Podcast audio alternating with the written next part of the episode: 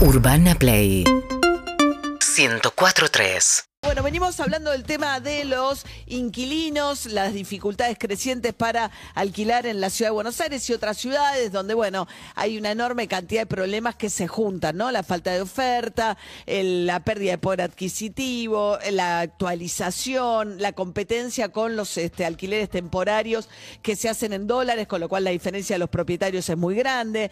Bien, y todo esto hace que se junten con años y años y décadas de falta de acceso al crédito hipotecario, con lo cual tenés también lo que se llama un fenómeno de creciente inquilinización. O sea, hay cada vez más familias de inquilinos y cada vez más familias de inquilinos que gastan la mitad del salario del ingreso familiar en sostener ese alquiler.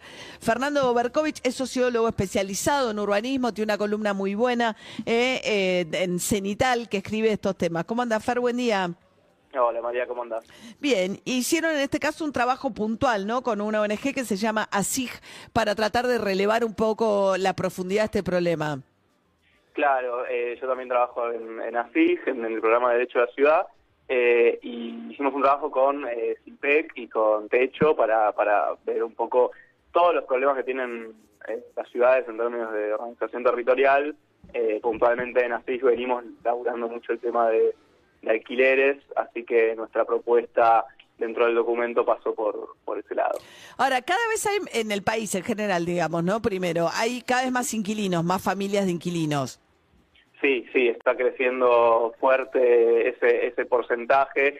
Ya son 2 millones de hogares inquilinos, alrededor de 8 millones de, de personas. Para que te des una idea, entre el, censo de 2010 y de 2022 se pasó de, eh, en realidad no del censo, de la EPH, porque el censo todavía no tiene ese dato, pero eh, se pasó del 16% de familias inquilinas al eh, 20, casi 21% de familias inquilinas en todo el país, pero en algunas ciudades como, no sé, Buenos Aires obviamente, pero también Córdoba, eh, el aglomerado Río Grande, Ushuaia y otros aglomerados, eh, están arriba del 30 y casi 40% de inquilinos. O sea, hay cada vez más familias que alquilan. Y también por el tema del incremento de los alquileres y la caída de los salarios, cada vez los alquileres se llevan una porción más grande de los ingresos familiares.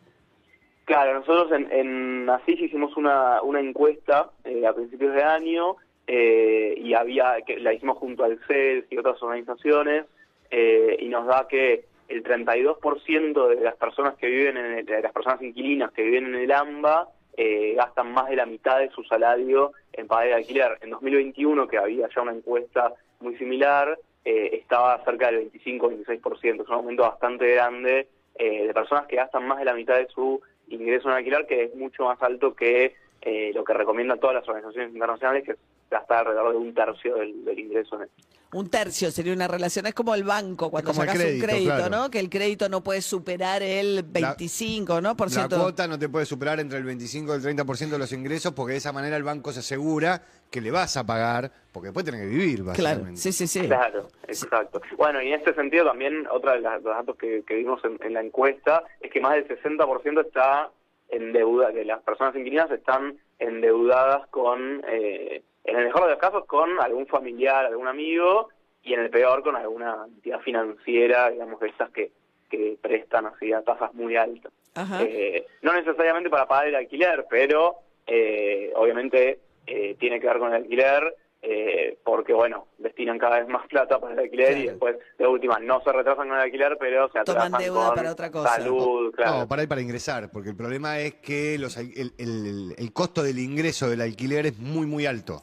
Ahora, eh, estamos charlando con Fernando Berkovich, sociólogo especializado en urbanismo. Fer, el tema de la construcción de viviendas, o sea, hay cada vez más inquilinos porque no hay crédito hipotecario y además no se construyen casas o las casas y viviendas que se construyen son con fines de nada, de, de ahorro para el sector que tiene cierto poder adquisitivo y trata de proteger sus este, sus ahorros comprando viviendas, pero con fin de, de- de inversión, si se quiere, no, no gente que necesita una vivienda y accede a la posibilidad de ingresar a una vivienda. Bueno, ahí, ahí hay un montón de, de causas al mismo tiempo generando este, esta situación no, no muy ventajosa para los inquilinos y las inquilinas. Una que mencionás vos es, es clave, que se está que, que en urbanismo llamamos la financiarización o como, comoditización de la vivienda. ¿no? La vivienda como un activo financiero, como que hay mucha tradición en Argentina, además de esto de ahorrar en ladrillos, eh, que hace que por ahí la persona que compra una casa eh, la compra más como reserva de valor eh, que como eh, un, servicio a la comunidad de darle en alquiler. Entonces ahí tenemos un fenómeno que en Buenos Aires se ve muy, muy clave porque es justamente donde el suelo urbano es más caro, que es un crecimiento muy alto de las casas vacías, por ejemplo. tenemos, según un estudio que hizo CDSU, que es un, centro de estudios que hizo un pedido de información sobre consumo de energía eléctrica, le digo que hubo un aumento entre 2018 y 2023 del 45%. De casas vacías. Eh, claro. loco, fíjate, tenés un problema de acceso a la vivienda paralelo a un, eh, un crecimiento de las casas vacías, ¿no? Claro, hoy en Buenos Aires tenés alrededor de 200.000 casas vacías, que es un montón, es eh, cerca del 12% de todo el parque habitacional está vacío. Claro. Claro. Y ahí hay que pensar cómo, ¿no? Porque digo, hay muchas ciudades en el mundo están pensando este problema, sobre todo las que tienen por ahí el impacto del turismo temporario, qué pasa con los locales y, o eh, no, Alemania, en Alemania el, Estado está comprando viviendas para volcarlas, está expropiando, para meterlas al mercado, ¿no? Sí, pero ahí el mercado es diferente, ¿por qué? Porque vos tenés este, a grandes jugadores que son dueños de muchísimas propiedades. Como los dueños de flota de taxi, digamos, como si vos ¿no? Exacto, claro. El, Estado ahí, en general hay una tradición en Europa, sobre todo en, algunos países de Europa, sobre todo en Europa Central, no sé, Alemania, en, Austria, eh, un poquito en España también, del Estado jugando mucho más activamente en, eh, en, la oferta de vivienda de alquiler, eh, que acá en Latinoamérica no, no está tanto en Colombia, hay alguna experiencia, pero no, no está tanto esa tradición porque también el porcentaje, pensá que en Berlín, por ejemplo, el 80% de la gente alquila.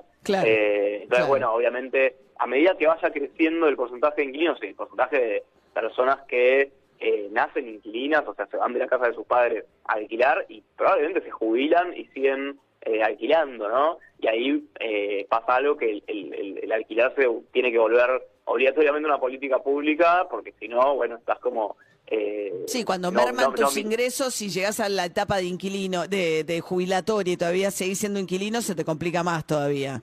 totalmente. Bien. Totalmente. Fernando Berkovich, sociólogo especializado en urbanismo. Gracias, Fer, que tengas buen día.